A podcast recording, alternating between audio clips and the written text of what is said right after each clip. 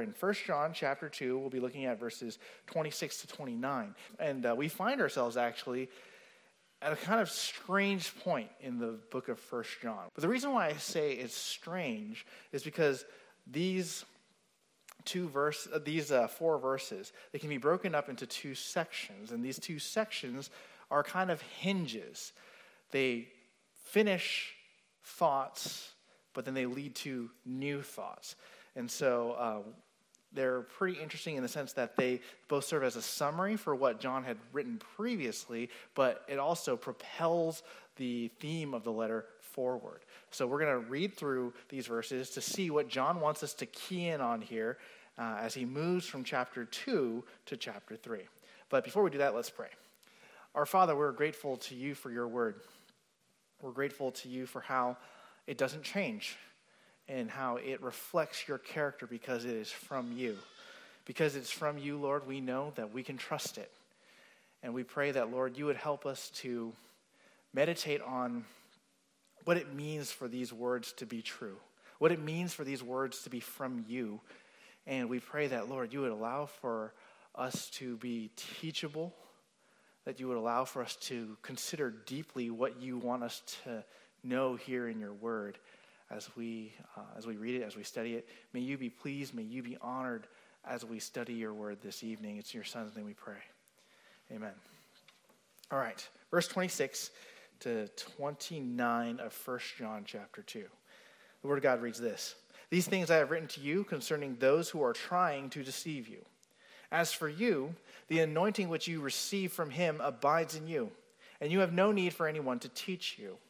But as his anointing teaches you about all things, and is true, and is not a lie, and just as it has taught you, you abide in him.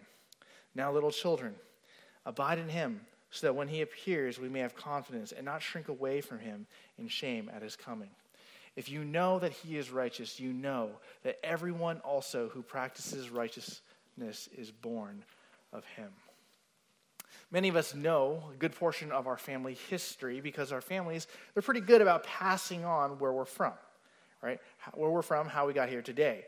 For those of you, especially from immigrant families, you know how you came over to America, why you came over to America, and what difficulties your, your family faced when they first got here. How they combat, combated difficulty so that life could be easier for each successive generation. We know these, these facts, right? That our family wants us to know how we got here. There's a settled confidence that we have, therefore, about who we are, right? Who our families are. But what if? What if there was something your family was not telling you? What if everything that you thought you knew about your family ended up being built off of a lie? What if one of your ancestors was not who they said they were? They came under a different name so that they could flee from legal prosecution. What if your family was responsible for one of, or some of, the worst atrocities in human history. What would that do to you? It'd be unsettling, wouldn't it? To find out that your family wasn't who they thought they were, or who wasn't who you thought they were. Right? It'd be really unsettling. You might even wonder if you even know who you are. Well, when John is writing to his, his readers, or he's writing to people who have been the target of false teachers, who are trying to tell them that everything that they knew about the gospel, about faith, was not good enough. These heretics, they're known as Gnostics, they claimed that they had received a secret knowledge, a higher form of spirituality because of what they had been taught, what they had heard from the Holy Spirit. And they were trying to deceive others in the church to follow after their teachings. They were basically saying to the church, I know what you've been taught, but guess what? I've reached a higher plane of spirituality. I know better now. You need to listen to me. That's what they were saying. Right? And so these people in the church, they were disturbed. They were unsettled. And so John writes in order to provide them with comfort and with assurance of salvation for those who have truly believed. Those who have truly believed in Jesus Christ and repented of their sins are those who abide or remain with Jesus. But what does that mean? How does this help someone who has had the core of their identity rattled by questions and teachings meant to convince someone that everything that they thought they knew about the faith was just not good enough?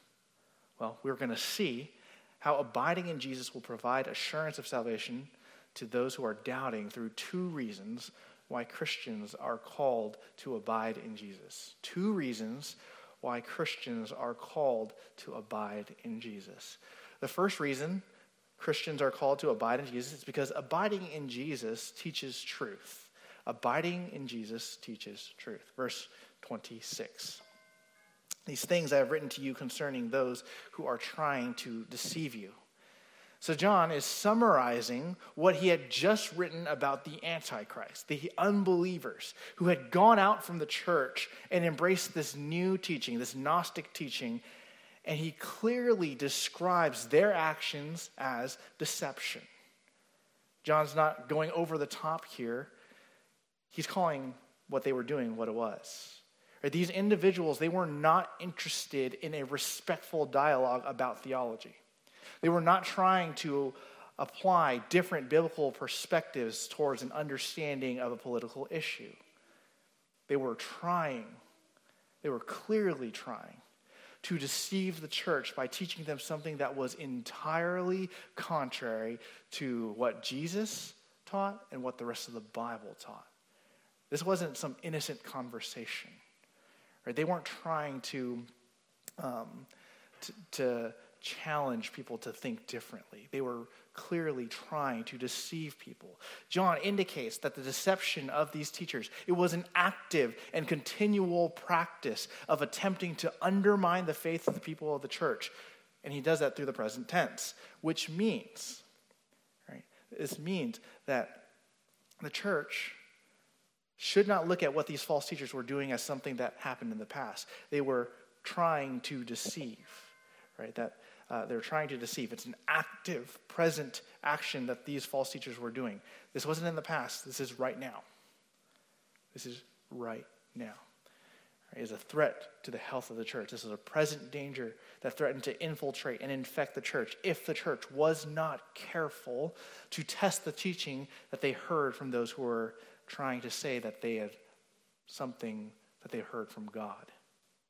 And despite this ever present danger that the church faced from these false teachers who were continually trying to spread their false teaching to the people in the church. John provides some comfort. He, he provides some comfort in verse 27. He says this As for you, the anointing which you receive from him abides in you, and you have no need for anyone to teach you, but as his anointing teaches you about all things, and is true, and is not a lie, and just as it has taught you, you abide in him. So John shifts his tone. First, he was summarizing. Um, first, he was summarizing what the false teachers were talking about. Now he turns his attention to those who have genuinely repented of their sins, placed their faith in Christ, and he wants to tell them something. Right? And there is a sense of uncertainty that they had. Right? They, they were disturbed by what they heard from these false teachers. And so John reminds them you don't have to be you don't have to feel like you're lost. You don't have to feel like you don't know anything anymore. There is something that you do have that's concrete, and that's the anointing which you have received from Christ. That is what abides in you. This anointing, in case you forgot, was something that John described back in verse 20. It's the anointing that's from God the Father, and it's the Holy Spirit that's given to every single believer once they place their faith in Christ. This is the Holy Spirit, who Jesus describes in John 14 as the helper, the Spirit of truth, who abides with believers and teaches us all things concerning God and holiness. He is the one who has taught us everything that we know about the faith. Sometimes we forget that we're not alone because we forget that one of the greatest gifts that God has ever given us is the Holy Spirit. Right? Christ first, of course, Right? You don't have salvation without Christ. You don't have the Holy Spirit without Christ. But one of the, one of the other greatest gifts that we, we have is the Holy Spirit. Right? And when we think about the idea of God being with us, it's far easier for us to think of God the Father as if, he, as if he's the force in Star Wars, like he's just ever present in, in everything. Right? Or perhaps more like Zeus in the movie Hercules, where he's just up above in the clouds looking down at what we're doing. Right? It's far easier to think of God in that way. Uh, we tend to think of Jesus in a similar way, where we know he's up in heaven at the right hand of the Father, and sure, we know that he intercedes for us uh, he prays for us, but in a sense, he's just still kind of far off, far away. But, mu- but much of what we uh, think about in terms of how God the Father and Jesus are with us in our lives, it's very, it's very mystical. It's very uh, vaguely spiritual in nature. They're around, right? But they, they, but in reality, they're just kind of like impersonal forces that we don't really see. So it's kind of like, I will trust in you, God, but I don't really know where you are. I don't really, um, really know if you're doing anything. So, like, I'll trust you, but I don't know. Right? It's super vague. And um, we feel at times that because it's vague, because God is so far off, we feel like we, uh, we don't we aren't really helped by him. That's what we feel. Of course, this is not what we believe. Right? We know that God the Father and Jesus care for us, and we know that they're with us.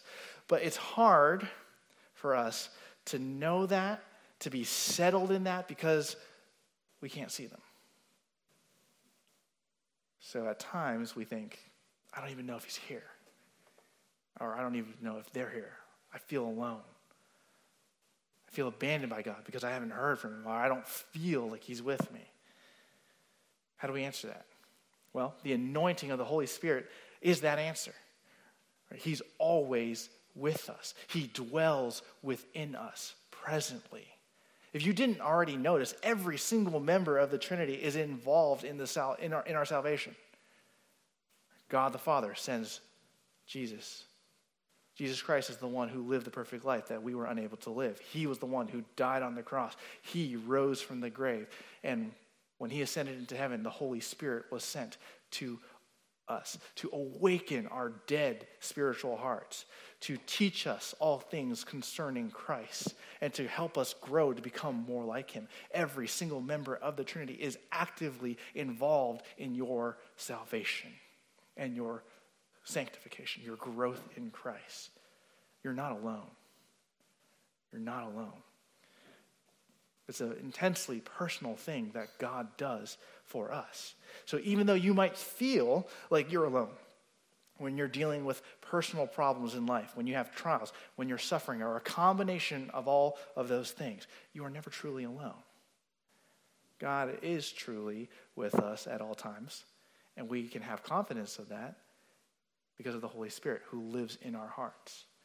Even if you can't see God the Father, even if you don't really know what Jesus is doing right now, you know that God the Holy Spirit is with you presently. Yeah, it's a spiritual reality, right? There's no scan that you can go to at the hospital that checks to see if the Holy Spirit's in your heart. Right? You can't open up your chest and be like, hey, Jesus, hey, Holy Spirit, are you here? Or you can't do that. But just as present as that constant threat of false teachers uh, it, uh, loom over the church, uh, so is the Holy Spirit constantly with us. Right? He constantly abides with us. He doesn't say, uh, you know, I'm, I'm really tired of living in your heart. I think I'm going to go take a vacation. So, you know, for the next two weeks, you just take care of yourself. I'll come back and I'll care for you. No, he doesn't do that. He's always with you. Right? He's always with you. God gives us His Holy Spirit so that we can have everything we need to not only live this life in a way that pleases Him, but can also strive to act as much like Jesus would in our circumstances so that others can see the profound difference the gospel can have in a life that's fully surrendered to God. We're not alone, even though we might feel alone. And also, another thing, too, we have a church family. And each single member of our church family has the Holy Spirit who abides in them as well. Right? We share in the Holy Spirit together. You're not alone. He's always with you. So the Holy Spirit, He is a wonderful gift from God. And that we often forget Him. We can cling to Him and rely upon Him because we know that He abides in us presently and always will abide in us. He was, he's here to teach us about Christ, He's here to help us battle temptation, and He's here to grow us more and more like Jesus. And because of this gift, because of this present gift of the Holy Spirit, that dangerous allure of the false teacher's claim of, hey, I have secret knowledge that you don't have. It's no longer a tempting option. It's no longer a tempting option for believers who understand the significance of having the Holy Spirit. Since the Holy Spirit is from God and He Himself is fully God, John says Christians don't need teachers who have claimed to receive a secret knowledge or a secret revelation from God to teach them new things about Him. All of the knowledge that Christians need to know about God has already been given. It's been given to us by God in His Word. Right? The Holy Spirit accompanied the human authors to help us understand who God is, what He is like, what He has done. All the truth that we need to know more about God is found within these pages. What that means is it's not that we don't need pastors or Sunday school teachers or whatnot when it says here that we don't need teachers. But what it means is you don't need someone claiming secret revelation from the Lord. You already have everything you need to know in God's Word, which means that if any pastor, if any Sunday school teacher, if any small group leader, anyone else who tells you that they know what God has to say to you for your life at this moment, if anyone says that to you and their teaching is not consistent with what is found within these pages, then they are not teaching you God's word. They're not from God. They are false teachers who are trying to deceive you. Even if they say, I believe in Jesus, I am like you, I'm a Christian. If what they say doesn't match up with what God's word says, they're not Christians. They might think they are, but they're not Christians. That teaching is not from God, it's from man.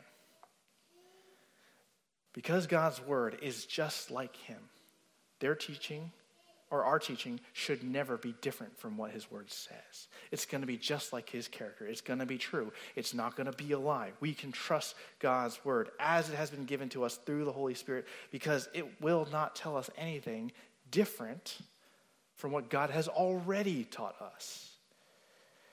Sure, the Word of God is not necessarily exhaustive in its instruction, but it will certainly provide enough principles for you to make decisions that will glorify God and honor others.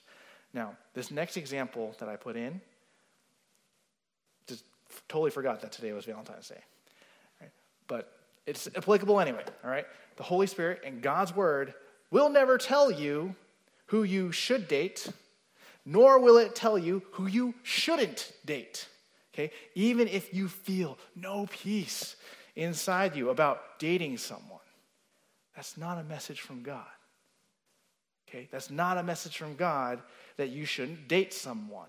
You should never, ever, ever, ever, ever, ever tell someone, I'm not going to date you because the Holy Spirit told me that I can't date you. Never, ever, ever say that.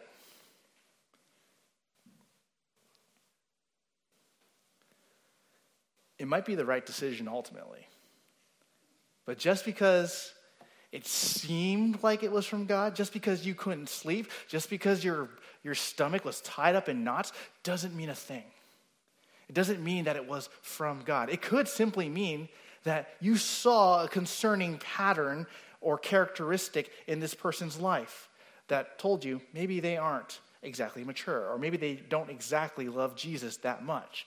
Right? The presence of feelings or the lack of presence of feelings doesn't mean that God is speaking to you specifically on you should date this person or you shouldn't date this person. Okay? Be careful. brothers and sisters, of attributing something to God too quickly. It could be God's grace to you to allow you to feel uneasy about a situation, but the unease could also stem from other things. You don't want to be in the habit of telling people that God is speaking to us when in fact he may not be speaking. In Jeremiah 14, one of the reasons why God had a case against the Israelites is because the prophets were going around and they were saying, Thus says the Lord.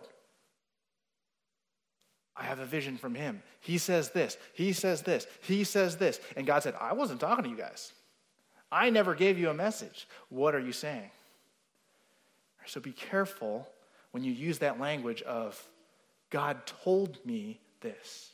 Be very, very careful of that. Okay. I know that's probably going to bother some of you. It might even be confusing because sometimes it does seem like God is speaking to you. But the reason why I thought it would be appropriate to bring this up here is because as John is reminding his readers about the truth of all that they've uh, learned about Jesus, who the Holy Spirit is, and what constitutes uh, true righteousness and spirituality according to God, he's trying to tell them what is true in God's word. Right? How do you know it's true? You know, how, how do we know it's true? Because it's consistent with what God's word says. We know that in the scriptures, no one ever uh, like cast lots to figure out whether they should date someone, right? Or whether they, they, they should take a certain job or another job. The reason why we put this here is because we want to make sure that we're not acting or we're not we're not adopting that mystical spirit like vaguely spiritual view of how God works in our lives. We have to be careful we have to have an accurate view of who God is, how he operates. It's vital for Christians to understand this because we abide in him. You can't simply operate, brothers and sisters, on what feels true to you. You need to operate on what is objectively true. You can't trust your feelings, okay? This is not Star Wars. Trusting your feelings, you know them to be true, that is a lie. The lie straight from the pit of hell. You cannot trust your feelings. Why? Where you it's from your heart, right? What does God say about your heart? It's wicked, right? It's deceptive. You can't trust it. So you can't trust your feelings. Besides, remember who said that? Darth Vader. We don't listen to him. Okay? Anyways, you have to operate on what's objectively true that's found in God's word. Okay? You can't just adopt another person's view on something because of who they are, their popularity, or because their words sound true. We live in a celebrity pastor driven culture, right? If Piper or J Max says something, it's almost gospel for some people. That's not necessarily true. You always have to compare what is being taught to what the scriptures say. It has to be accurate according to what God's word says. We have to be like the Bereans in Acts 17. We have to study the word.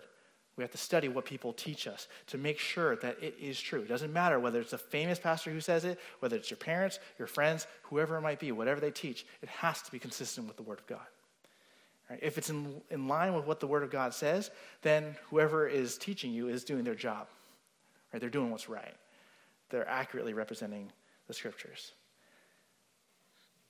I think you've heard this from me before, but let me just remind you that any kind of counsel or teaching that you hear from me, it's or any other pastor or any other spiritual leader, it's only worth it's only worth anything if it's accurate according to the scriptures.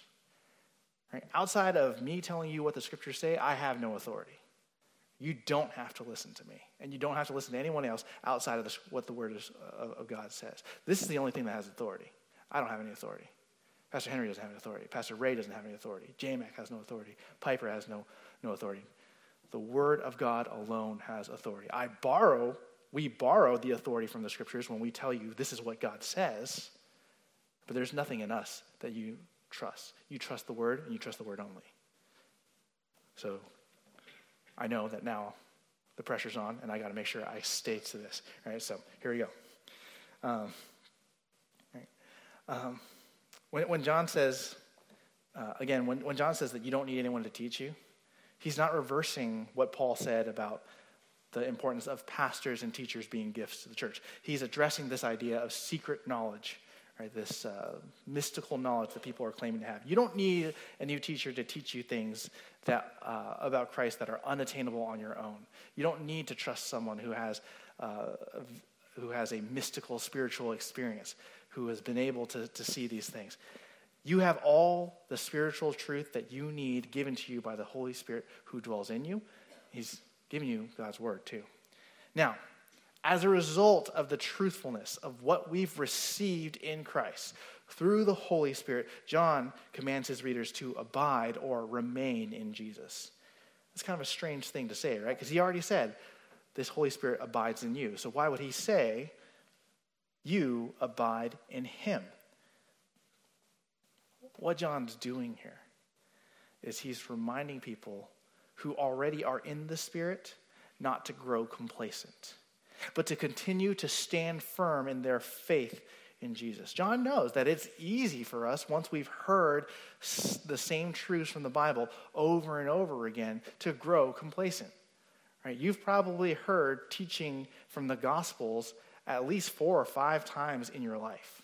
Or you've probably heard the parables four or five different times in your life, uh, especially, uh, the, especially the ones where um, you know, the I am statements or, or, whatnot. You've heard all these things before. It can be very easy for you to shut off and be like, I've studied this before. I, I, I know that right now, like, a, I feel like every single group in this church is going through First John. Right, so for some of you ladies going through the First John series, or for some of you guys in men's ministry, you've probably already heard First John 2, because I think we're going slower than everyone else. Right? So it's probably, it's probably easy for you to be like, yeah, whatever, like I've already heard this. Um, it's easy for us to grow complacent because we feel like, well, I've heard it already. I don't really need to review it again. But what John is reminding us to do is don't grow complacent.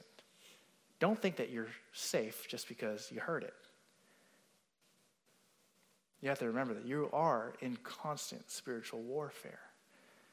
And there are times when, because you're familiar, you kind of let things just kind of skate over you, but you're actually in the process ignoring what God wants to teach you. Maybe the reason why all these groups are going through First John is because we as a church really need to go through First John. And so if you hear the same lessons over and over again, instead of saying, I already heard it, I don't want to hear it again, you really should be saying, hmm, what's God trying to teach me? Is there something I am missing because God seems to be teaching me the same things over and over again. If we grow complacent, if we grow lazy, we will compromise. We will believe wrong things regarding the truths of Scripture. A belief in the wrong things will influence our feelings, which in turn will affect our actions. Christians must practice constant vigilance in their lives to believe what is true because it really is hard to be a Christian in an age that rejects Christianity as narrow minded and bigoted. You have to be careful of what you let in because it could reshape what you think about Christianity, what you think faith is. It could challenge you to redefine your idea of what is loving. Brothers and sisters, you don't define what is loving to a person based off of what you feel is most loving to you. You define what is loving based off of what God says is most loving. You'll probably hear someone say someday when you correct them out of love. I don't appreciate what you just told me. That wasn't very loving of you. That wasn't kind. I didn't appreciate the truths that you were teaching me. Well, maybe they won't say the truths, but probably what they'll say is, I don't appreciate how you bluntly talk to me. I don't appreciate the manner in which you corrected me. And at times we might feel like, oh, I'm, I'm sorry. I shouldn't have done that.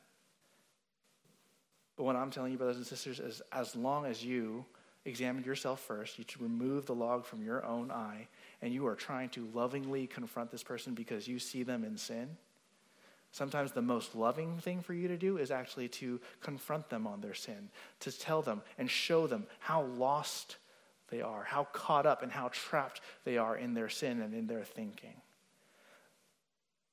That's what God says is one of the most loving things that we can do as believers.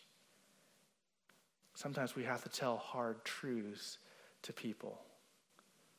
The scriptures say in Proverbs faithful are the wounds of a friend, but deceitful are the kisses of an enemy. If your friends don't look out for you, and they're not paying attention to your life, and they're not lovingly calling you out when you are in sin, when you have a sinful attitude, when you're ungrateful, when you're sinfully angry, when you're hiding from them. If they're not calling you out, they're not your friends. Or they're not, well, maybe they are your friends, but they're not acting in the most loving way towards you.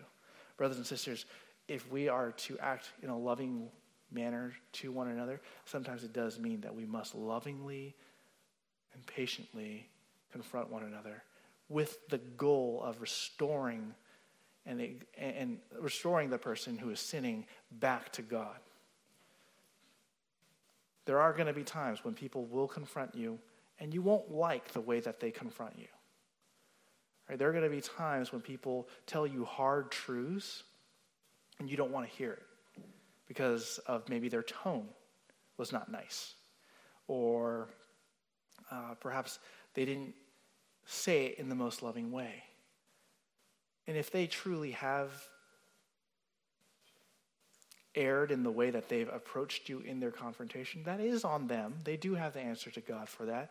But instead of getting mad and instead of getting super defensive about what they told you or how they told it to you, you really have to stop and consider was what they told you true? Was what they told you true? Is it true for your life? There are times when people will overreach.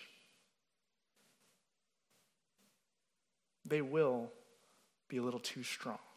We kind of have that culture here at this church. It's more easy for us as this uh, in this church to do that, to be really quick about confronting and rebuking because we're a truth-driven church. And so there are times when people will sin against you when they rebuke you, or they'll rebuke you for something that's not rebukable, really. But you do have to consider is there any truth to this? Do I actually need to watch out for my attitude? Do I actually need to watch out for my behaviors? And I'm not just, I'm not just saying you guys need to do it, me too, okay? Me too. I'm probably, I, I'll be honest, I easily get defensive. I easily get defensive. And I always have to humble myself and ask myself is what I'm hearing about me, about my ministry, the way I'm doing things, is there any truth to that? Is there something that I need to repent of? That's how God wants us to do it. That's how God wants us to do it. That's why I bring it up. Okay? We have to operate based off of what's true. That's what John's reminding us here. He's reminding us of what's true, what we can trust. We can trust God's word because it's from, because it's from the Holy Spirit. The Holy Spirit has given us these things. He abides in us, and we abide in him. So we can trust the instruction from the scriptures. You and I may not be facing the present dangers of false teachers who are trying to convince us that there is a secret knowledge that we don't have, like John's readers did. But we do have present danger present danger of people. Some of them are false teachers, but there are others who are going to try to get us to deny what scriptures say, or at least concede that there are serious intellectual problems with what, what we believe. Or they'll say, the Word of God doesn't exactly say that, it says this God's Word is perfect and so is everything that teaches. Where problems arise in terms of practice are often a result of improper study and poor application. And so the answer is not to get rid of the Bible or to open our minds, the answer is to study the Bible more and to strive to make sure that we are faithfully applying what we're learning from it, to make sure that God would be honored with how we're treating His Word and how we're applying it to our lives. Abiding in, the, in Christ confirms the truth about Jesus to us as we study what God's Word has to say about Him. While we may experience seasons of doubt, those of us who have repented and placed our faith in Christ can be assured of the fact that this belief in Christ is not in vain. Everything that we have been taught from the scriptures is true because the Holy Spirit, who gave us God's word, is God. And as a result, we can have confidence in what we've been taught. We don't need any secret knowledge to help us grow in our spirituality. The command to abide in Jesus leads us now to respond to these truths with right behavior. So, the second reason Christians are called to abide in Jesus is because abiding in Jesus motivates righteousness. Abiding in Jesus motivates righteousness. Verse 28. Now, little children, abide in him, so that when he appears, we may have confidence and not shrink away from him in shame at his coming. John is their spiritual father. And he's demonstrating his loving care and affection for his readers by calling them little children.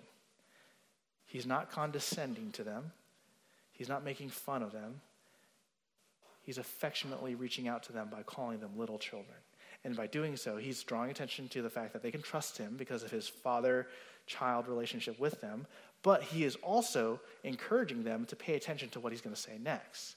John wants his spiritual children to understand that the appropriate response to their anointing with the Holy Spirit and all that comes with it presently uh, with it is for them to presently and continually abide in Jesus. That's a reiteration of what he of how he just ended verse 27, but it has a different nuance to it. Verse 27 focuses on how the truthfulness of the Holy Spirit uh, um, encourages believers to remain in Jesus. But verse 28, it focuses on the importance of abiding in Jesus in light of what is to come in the future.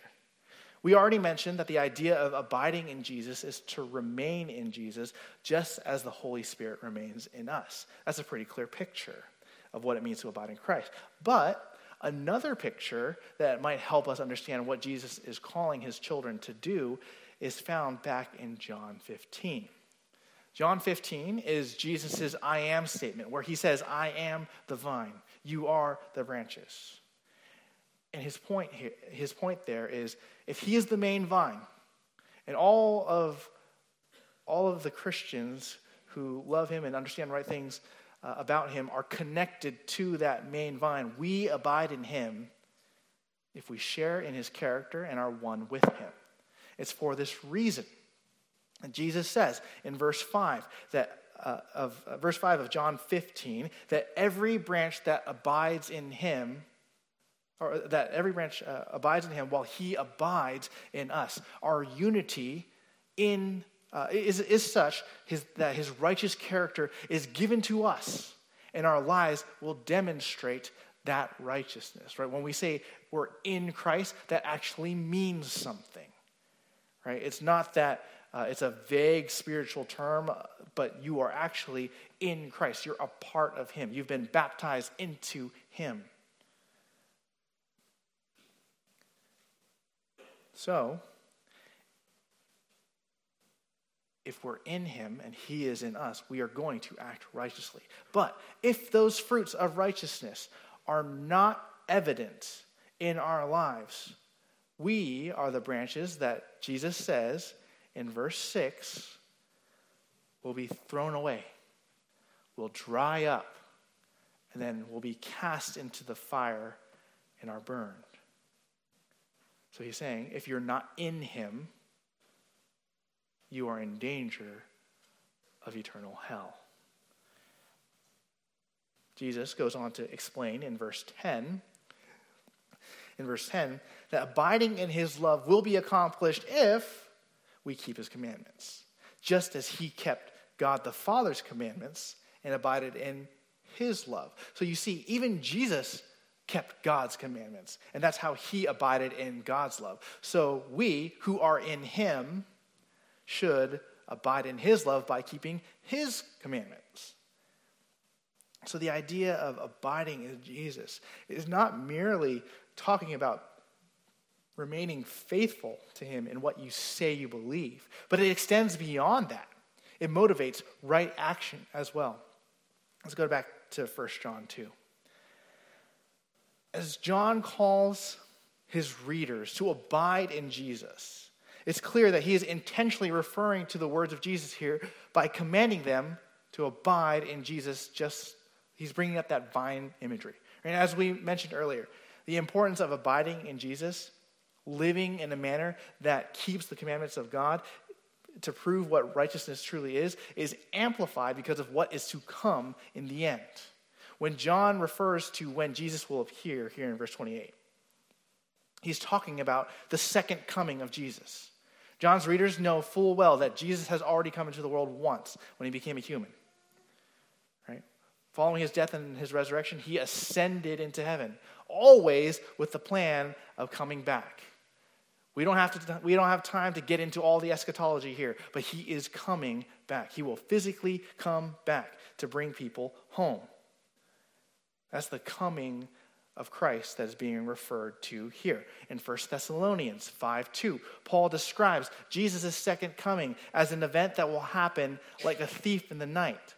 2 Peter 3:10, Peter uses the same imagery of a thief in the night to describe the suddenness of Christ's return. In both of these passages, the point the author highlights is how unpredictable Christ's return is going to be. There will be no warning. It will happen. It will just happen. Right? Sure, there may be signs that the coming of the Lord is near. Jesus himself says in Matthew 24 that you will hear, that you will hear people claim to be him. You're going to hear of wars, rumors of wars. You're going to see famines. You're going to see earthquakes.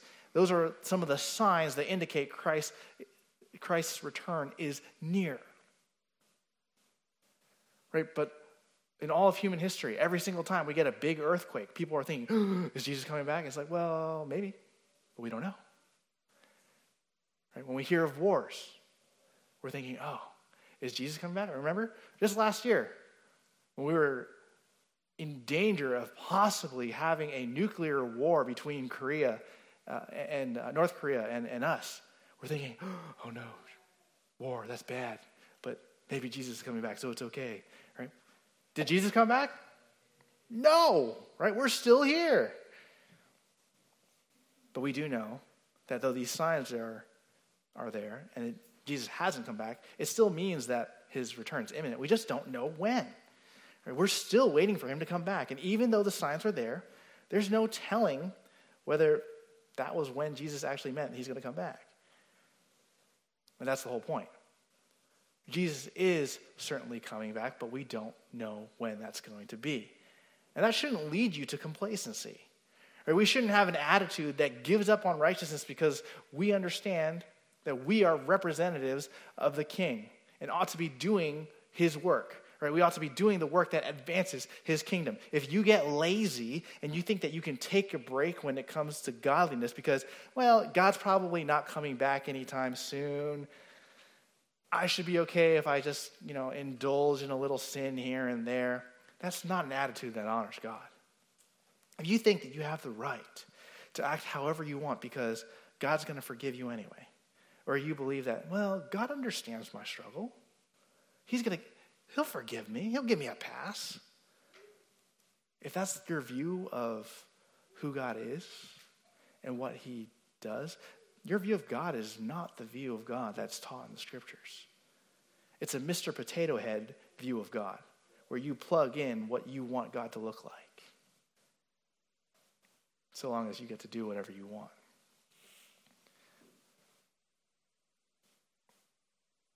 When Paul and Peter are describing the coming of the Lord as a thief in the night. They both describe it in the context of encouraging and exhorting believers to act in a manner that is worthy of the gospel, so that when Christ comes back, we won't be caught doing things that we would be ashamed of doing in the presence of God. We know what that's like, right?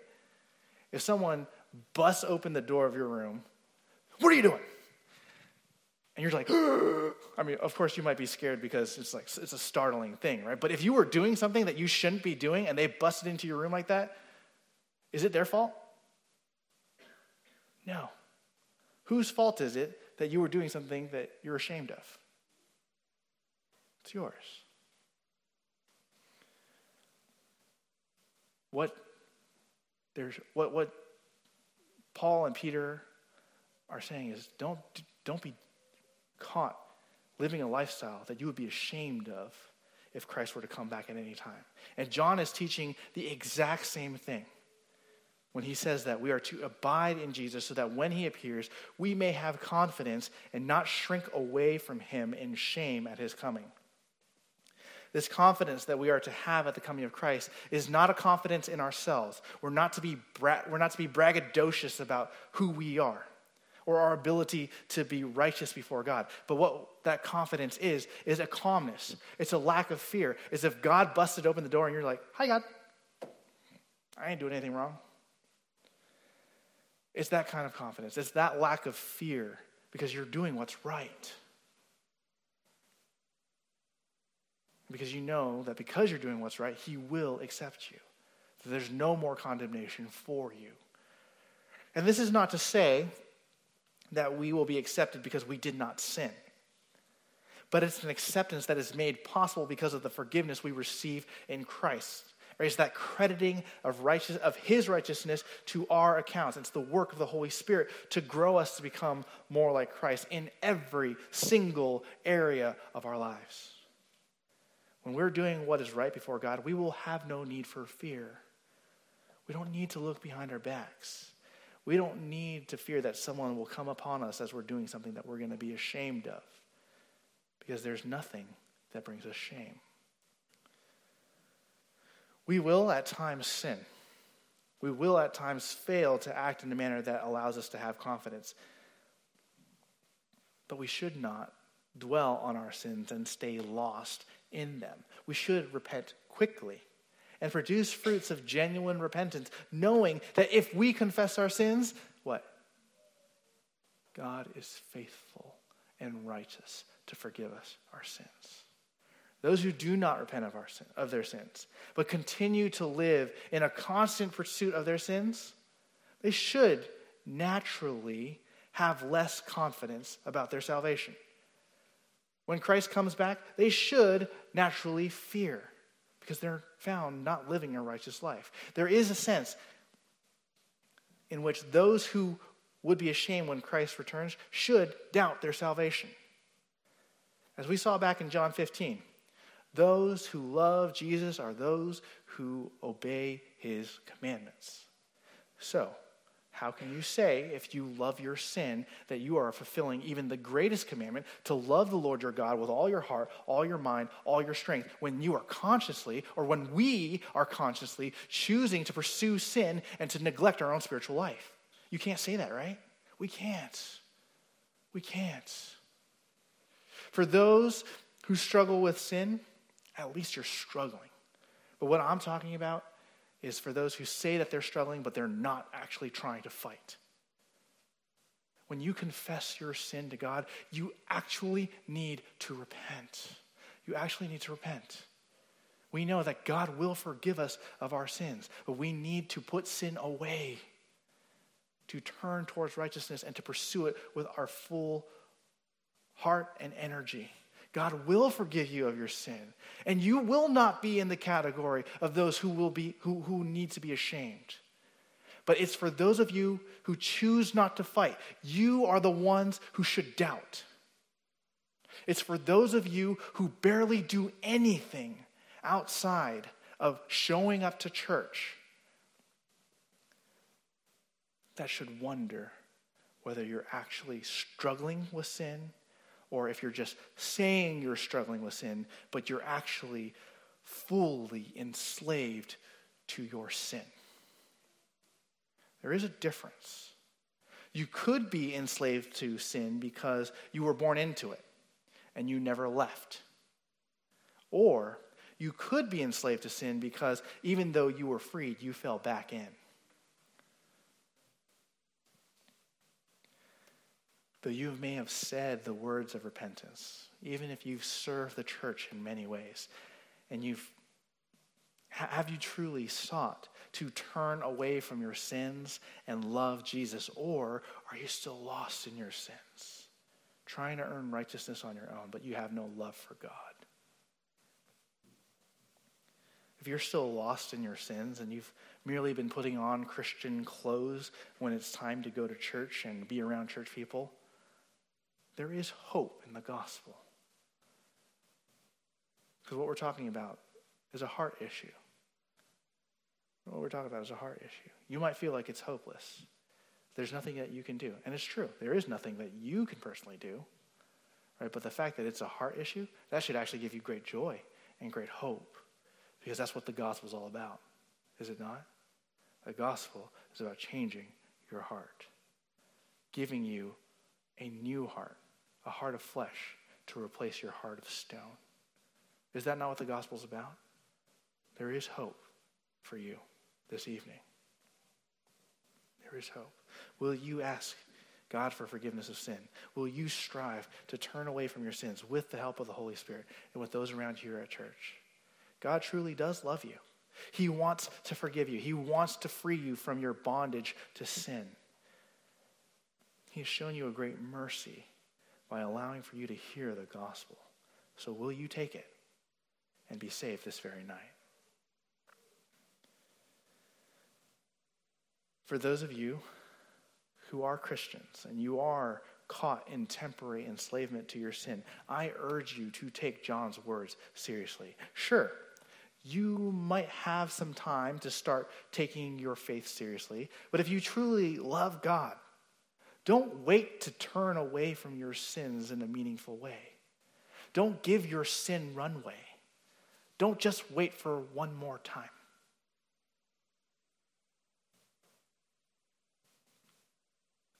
Seek to be made right with the Lord because you love Him, because you know He loves you. And think about it this way, too. Are the comforts that you seek after a long day at work really worth the risk of being found in your sin and ashamed of your condition when Christ returns? Is your life truly so busy that you have absolutely no time to spend with the God who loved you and saved you from your sins? Are you really that busy? Are you really that burdened where you can't love Him? What I'm saying to you applies to me too. I've needed to check myself on this, I've needed to think about this. But praise God for His grace. Do we have legitimate reasons for not cultivating our relationship with God as much as we should? Or are all of our reasons, for the reasons, uh, for reasons why we don't pursue God, just excuses for why we don't strive to put our sins to death? I understand that there are times when we might legitimately struggle to find time to spend with God. If you're working full time and you're caring for an ailing parent or a sibling, it's going to be hard for you to find time to spend with God. Right? You're busy. You're caring for people. You're trying to show them the love of Christ. There are times where, when things are really crazy like that and really stressful like that, you will forget to do your devos. Right? But that's a legitimate reason. Right? If you're battling a long term illness that's very debilitating, you can barely stay up, you can barely concentrate. The way that you're going to pursue after God's going to look different from someone who is fully healthy. So that's a legitimate reason, too. However, the majority of us, me included, all we have are excuses. Excuses are the skin of a reason stuffed with a lie. Excuses are, a, are the skin of a reason stuffed with a lie. I'm too tired after a long day at work. I had a stressful day. I just need to relax. I'm just too busy with meetups and ministry. The list goes on and on. While we might allow each other to get away with these excuses, would God agree with us? Do you really have no time? Do you really need to relax by engaging in hours and hours and hours of entertainment? Right, think about it. When you say that you have no time for your devos, let's say you get home at 6. Let's say you finish eating dinner by 7. Between 7 and 10, you have three hours. What are you going to do? You got time. You have time. You have plenty of it. And that's just at the end of the workday. What about before the workday? What about during your lunch? Skin of a reason, stuff with a lie. That's what we give God as an excuse. Sorry, God, I can't do my devos this week. Just too busy, too tired. Can't do it. Every time I try and do my devos, I'm too tired. I Just can't. Can't do it. Would God agree with us in our excuses? If it stings you, believe me, it stings me too. Yes, there is grace. Oh, thank God there is grace. But you and I have to be careful of taking advantage of God's grace to justify our slothfulness in growing in godliness. I'm not trying to be legalistic here. I want us to be regal, realistic. And if you're pushing back against me in your mind, think about why. Or don't worry about me. Remember, I have no authority. I'm a fellow sinner just like you. I have no authority, but I do when I'm telling you what God says. Will God agree with you when your idea of working where you need to grow boils down to when I get around to it? Will He agree with you? You don't have to answer me on this. Okay, I'm not holding you accountable unless I'm discipling you, then I am. But you don't answer to me on this. You answer to God. Right? You answer to God.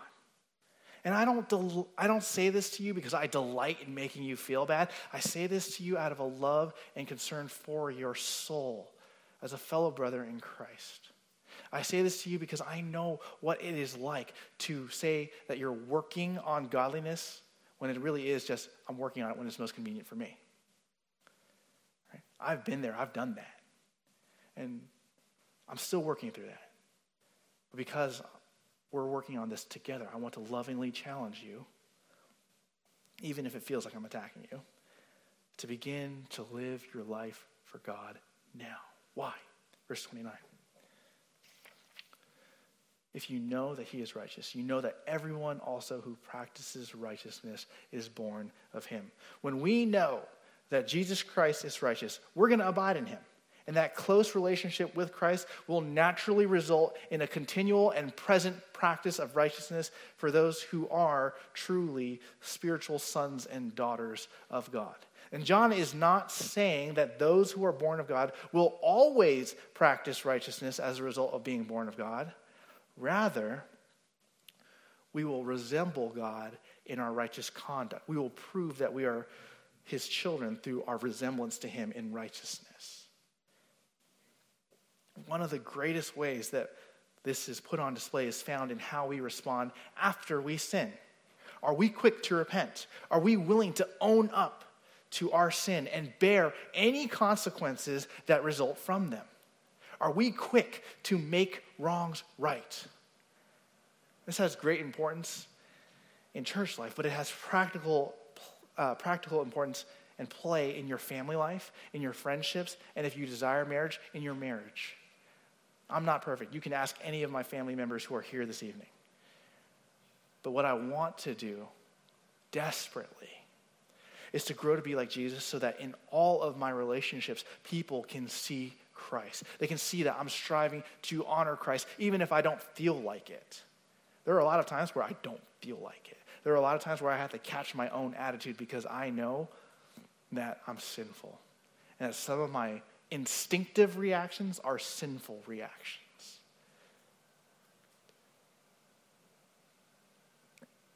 because of that, that's why I constantly have to strive to think what does God say? What does God want? Will He be pleased in the way that I am interpreting this situation right now? Will He be pleased in the way that I am reacting to this situation right now? And if He is not, to own up to it, to say, I'm sorry. Will you forgive me for being unloving? Will you forgive me for being inconsiderate? Will you forgive me for being judgmental? Will you forgive me for being impatient? How you respond after you sin is one of the greatest ways that you can show how much you love God. How do you respond to that? If you confess your sins and return to, return to the Lord right away, that's great. That's fantastic. That's what pleases Him. But if you're trying to hide your sin and, and to continue to live in its shadow, that's not pleasing to Him. If the way that you confess sin is basically saying, I'm sorry that I sinned against you, but you, right, that's not confession, is it? What's that? It's blame shifting, right? It's blame shifting. I would have done what was right, but because you did this to me, I responded in anger. That's not, that's not owning up to your sin, right? Why? Because you did this to me. Because this happened. Because that happened. That's not ownership. You need to take ownership of your sin. Okay? We all have our own sins. Don't think that it's other people. Other people don't make you sin. James 1 tells you that where sin resides is in your heart. It's your own heart. The external things, all the things outside of you, it's like the hot water to the tea bag of your heart. It will show what's going on in here. It doesn't make you sin, it just reveals it. So, what matters most is how will you respond once your sin is revealed? This evening, we've had the opportunity to examine the two reasons why Christians are to abide in Christ. Abiding in Jesus teaches truth, and it also motivates righteousness. We might not face that same identity crisis that John's original audience faces when it comes to what we've been taught about Christ.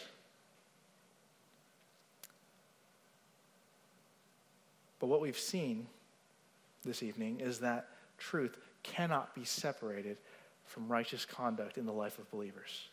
What you know and believe must influence how you live your life. For instance, if you believe that washing your hands frequently during flu season will help you avoid the flu, wouldn't you wash your hands frequently and carry hand sanitizer for those times when you can't wash your hands? You're not going to be like, you should wash your hands. And then just start touch touch your phone in your mouth and your nose, and then go touch other people. Bring your phone into the bathroom and touch your phone, and then walk out without washing your hands, sneezing into your hands, and then go touching other people. Right? You would wash your hands. You would practice hygiene. Knowledge always influences belief. So let us grow in our knowledge of the word to be both doers, hearers, and doers of the word even though it is hard. Let's pray. Our Heavenly Father, we're grateful to you for your, your word, for how it confirms to us your truth. We know that we don't perfectly know it, we don't perfectly understand it, we don't perfectly live by it. But we're grateful that you give us your word, that it doesn't change, that we always have it with us. So that when we forget, when we're struggling, we can pick up your word and we can be reminded of the truth that is found in it. So that even when we feel unsettled because we're not sure whether what we believe squares with what the culture says, that we can look to your word and be reminded of what the truth is so that we can stand firm by it. We're grateful for your word, God. We pray that, Lord, you would help us to not allow this knowledge that comes from your word to stay in our minds, to make us spiritually obese. But we pray that, Lord, you would help us to put that knowledge to practice, that you would help us to have right practice because of it. Help us, Lord, we pray, to be. To, to prove ourselves to be your sons and your daughters in the way that we respond to the truth. Help us to take our sins seriously so that in everything you might be pleased. It's in your Son's name we pray. Amen.